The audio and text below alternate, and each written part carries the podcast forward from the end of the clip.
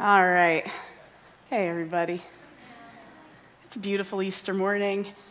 You can tell from our, our blow up hot tub baptistry here. We're going to be baptizing some people a little bit later on. We've got an infant baptistry over there that St. Clair's loaned to us. That's why it's so beautiful and ornate. We're so thankful for our Episcopal friends. But here on this morning, where we're celebrating the resurrection of Jesus, I thought it might be helpful for us to talk about how our community views baptism. Because I know in the Christian traditions, um, we treat this sacrament in different ways, and the word sacrament just is like a religious ceremony or a ritual. So you could probably tell, since we've got all of these things, that we take a pretty open handed approach to baptism. So I like to call myself an equal opportunity baptizer. Right, so I'll baptize babies, I'll baptize toddlers, I'll baptize kids, I'll baptize adults, I'll rebaptize adults, I'll baptize people who want to mark a significant transition in their lives in a public way.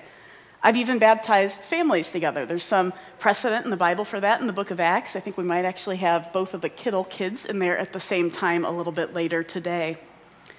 Before I talk about the various meanings that baptism might have for us, I do want to just back up a little bit here and have us ask a question that I think doesn't often get asked. And that's why did Jesus get baptized? Right, why did he get baptized? In the tradition that I grew up in, I was always taught that we get baptized in order to identify with the death and resurrection of Jesus. Right? That when we get dunked into the water, it's like when Jesus was crucified being submerged under is like the day that he spent in the tomb, and then when we come up, it's like the resurrection, and that then symbolically we are new people following a different way. And that is a very fine interpretation, and I would say that is part of my understanding of baptism. But if identifying with Jesus' death and resurrection is like the entirety of what that ritual is about, I think it still begs the question then why did Jesus get baptized? And all of the other people who were around him doing it as well, because he hadn't yet died or been resurrected. And so it's not like he was identifying with his own personal story. Well, it should go without saying that Jesus was a Jewish man. Right? He wasn't a Christian, he was a Jewish man.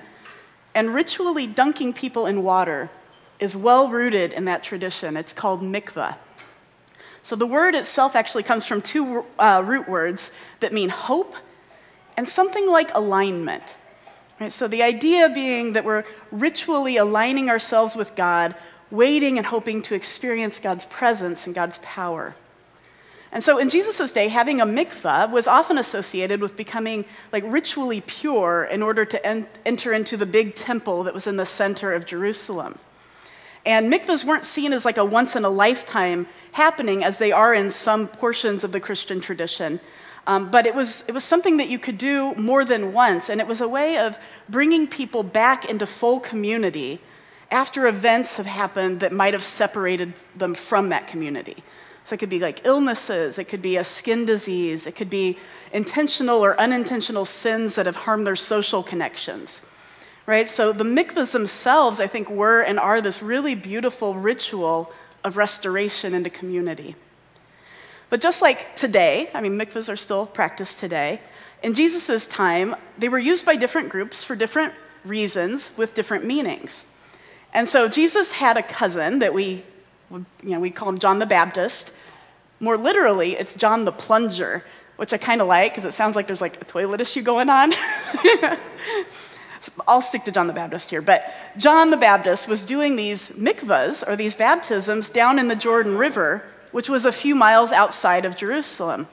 Now, we're not 100% certain of what John's motives were, which were probably myriad and complex, but the location where he was dunking people and some of the things that he's recorded to have said while he was doing this, I think, give us some clues as to what he was up to.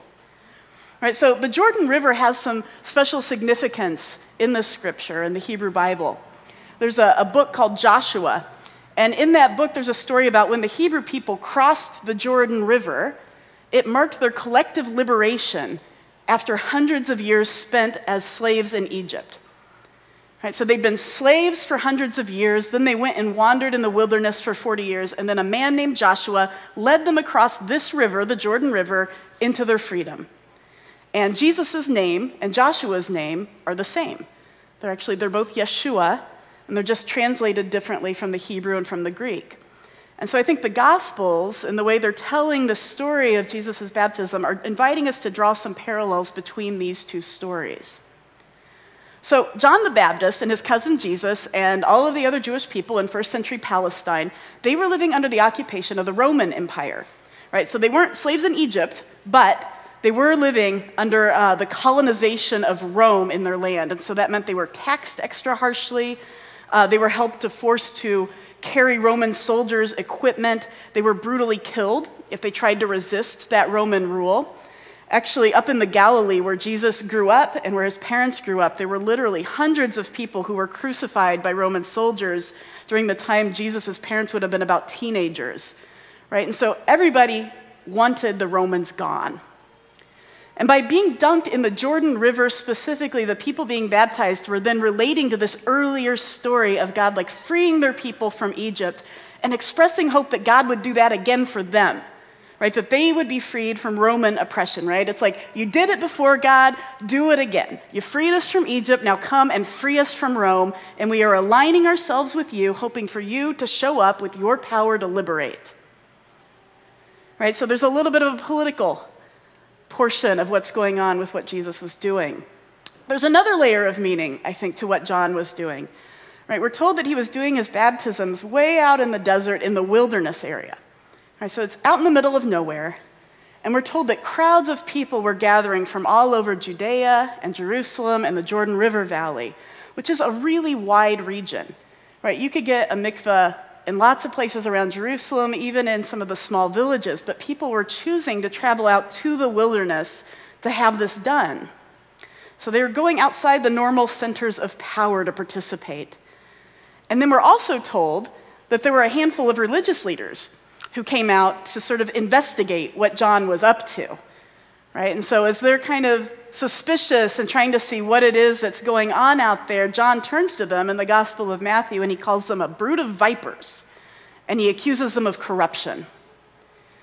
Right? Because a few of the people who had helped run the big temple in Jerusalem had Roman sympathies and they were benefiting from that relationship right? And I think that's not unlike how some Christian leaders today are in bed with politicians and bidding, like benefiting from those relationships, right? And I would say in the last administration, that was kind of beyond the pale. And so I think the symbolism of John's baptism was, in part, a critique of this system whereby we had powerful religious leaders colluding with government officials for that mutual benefit. And that's why John called them vipers. And later on in the Gospels, Jesus does the same thing. And I want to note that that group of leaders was like a small subset of religious leaders. Right? And we note that Jesus himself was a Jewish religious leader.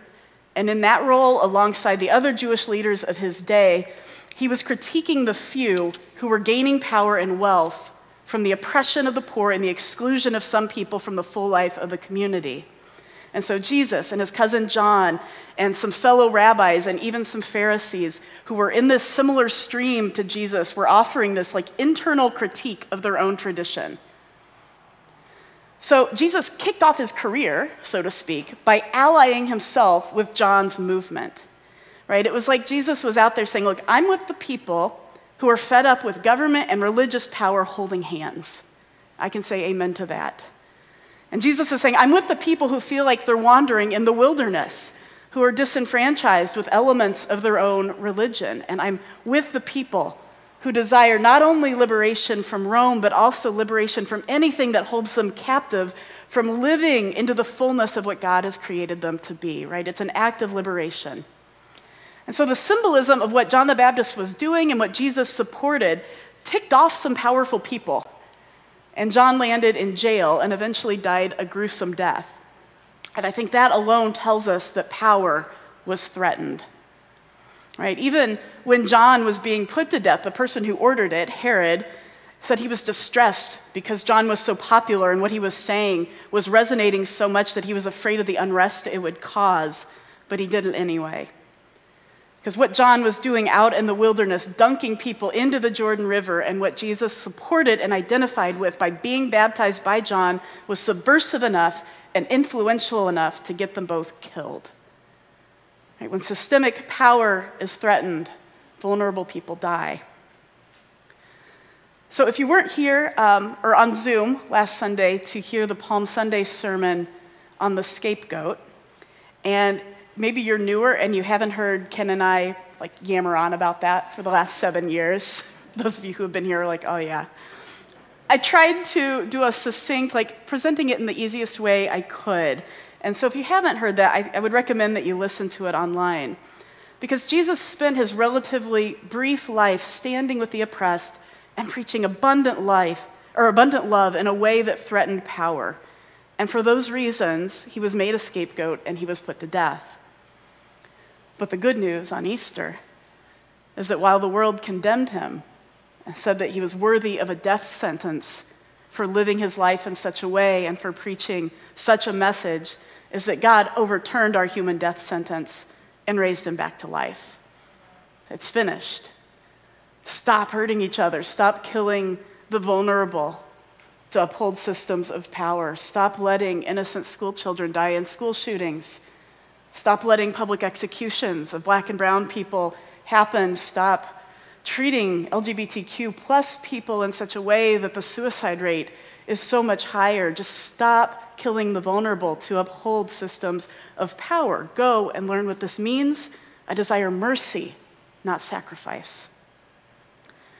So when we choose to be baptized, what we're choosing is to identify with the death and resurrection of Jesus, knowing that his death came about because he identified with a story of liberation and that God vindicated that message. And when we get baptized, we're choosing to stand with the scapegoated of this world and to live lives of abundant love, even at times at cost to ourselves. And we're choosing to critique the temptations of empire and power so, where Jesus critiqued Egypt and then his own Roman Empire in his day, in our context, we critiqued white supremacy and Christian nationalism, which is a big problem right now, and we critique modern American colonialism. And like Jesus, we're choosing to live among and champion those who feel like they're wandering in a spiritual wilderness. I think many of us here can probably relate to that. And in doing that, we remember that in the Bible, God's presence is very often found in the wilderness. We're also choosing to follow a loving creator whose desire is to lead us out of whatever it is that holds us captive into the freedom to be the best version of who our creator made us to be. Right? Whether that's being freed from shame, of stigma that people have put on us in society, maybe words that have been spoken over us in our lives, whether it's behaviors or thoughts that have harmed our connections to ourselves and to people around us. Right? We want to be free of those things so that we can thrive in the way that our God created us to thrive, and so that we can learn to love in the most unconditional, beautiful, expansive way that we're able to do so. So, baptism is choosing a journey publicly that can help us do that. So, those are some of the reasons that we might get baptized as a young person or as an adult. There's other reasons to be baptized too. Right, so, I, I like to share that I originally got baptized when I was eight. It was a great big Assemblies of God Pentecostal megachurch. And I remember it. And I remember telling my mom that I understood. I understood enough that this was what I wanted. And that baptism was meaningful for me. And I still consider that my primary baptism. Um, but I chose to be rebaptized here just, what was it, three or four years ago. Caroline dunked me because I wanted a community uh, like a ritual that symbolized my full belonging in the family of God.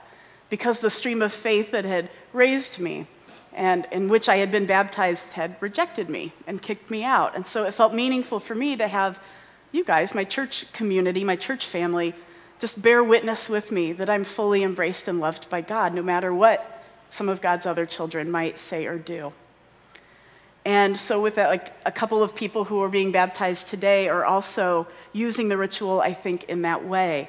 One of the people that we're going to baptize is somebody that many of us have known for several years here at church who came out as non binary and trans during COVID, who wants to ritualize their coming into a fuller understanding of who God created them to be.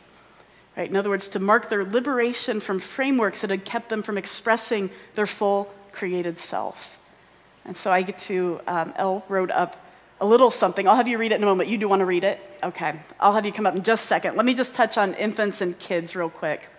Because obviously it's going to be a little bit different for kids, right? They're not, they're not like understanding necessarily the complexity of some of these frameworks, the infants and the um, toddlers. Um, I do want to note that like a lot of people got baptized as infants, like if you grew up Catholic or maybe Episcopal, and if you embrace that as as your baptism and that's meaningful for your adult faith, I completely support that and think that that's beautiful. Um, right? I think the meaning of our faith can evolve, but we can have that evolution without the need of a public ritual, right? So for some people it's meaningful, for some it's not, and I think both are valid.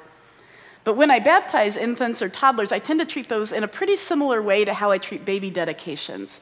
Right? So with a baptism we use water, with a dedication we use oil. They both kind of symbolize the Holy Spirit. So it's a very similar thing. And the way I see it is it's like it's it's a community, the faith community welcoming in in a ritual way the little itty bitties. Right? So for parents or guardians, it's saying something like, We're coming to present our kids before God and before the church community, and we recognize that it takes a village to raise children, and this community will help us build a healthy spiritual framework so that one day they can make their own decisions about faith and life, right? And it's also a way of reminding us in the church that we have a collective responsibility to one another. Right, from the, from the smallest of us, right, we're going to be baptizing a kid who's under three months old, all the way to the oldest, that we are all of us um, important in the family of God. So different people find different meanings in this sacrament. I think the whole myriad of them are holy and sacred. And I think it's lovely that we can use rituals to help us mark these things publicly. It gives us some accountability to one another when we declare our hopes and our intentions for how we want to be and who we want to be out loud in the same way that Jesus did when he got baptized by his cousin. And so, with that, I will have El come up. And if you would like to read your testimony before we go into communion, let us grab you a microphone. Hi, my name is El, and I'm a recovering Catholic. Um, I was baptized as an infant, um, and I am obviously getting baptized today, is why I'm in my Easter Sunday best. Um, you're gonna have to bear with me on this one. I'm being baptized for the first time as an adult with my chosen name. I am trans masculine, non binary, and baby, I was born this way. This is an emotional and meaningful step in my journey toward myself, made in the image of God. So, as Emily sort of alluded to earlier, um, 42% of LGBTQIA plus youth seriously thought about or attempted suicide last year, 2021. This is not a problem of the past. This is a problem today.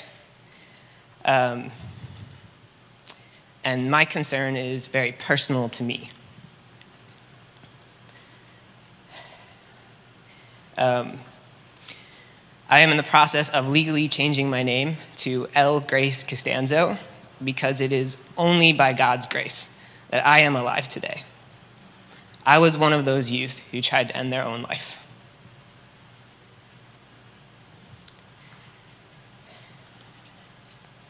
This water will wash away the shame that others told me I was supposed to feel. And I will emerge knowing that I have been held by God the whole time. God wraps us in their love even when, especially when, we have a hard time loving ourselves. This baptism is also for queer youth. I will advocate for you so you will not have to question God's love for you. And for them and little L, know that you are always perfect.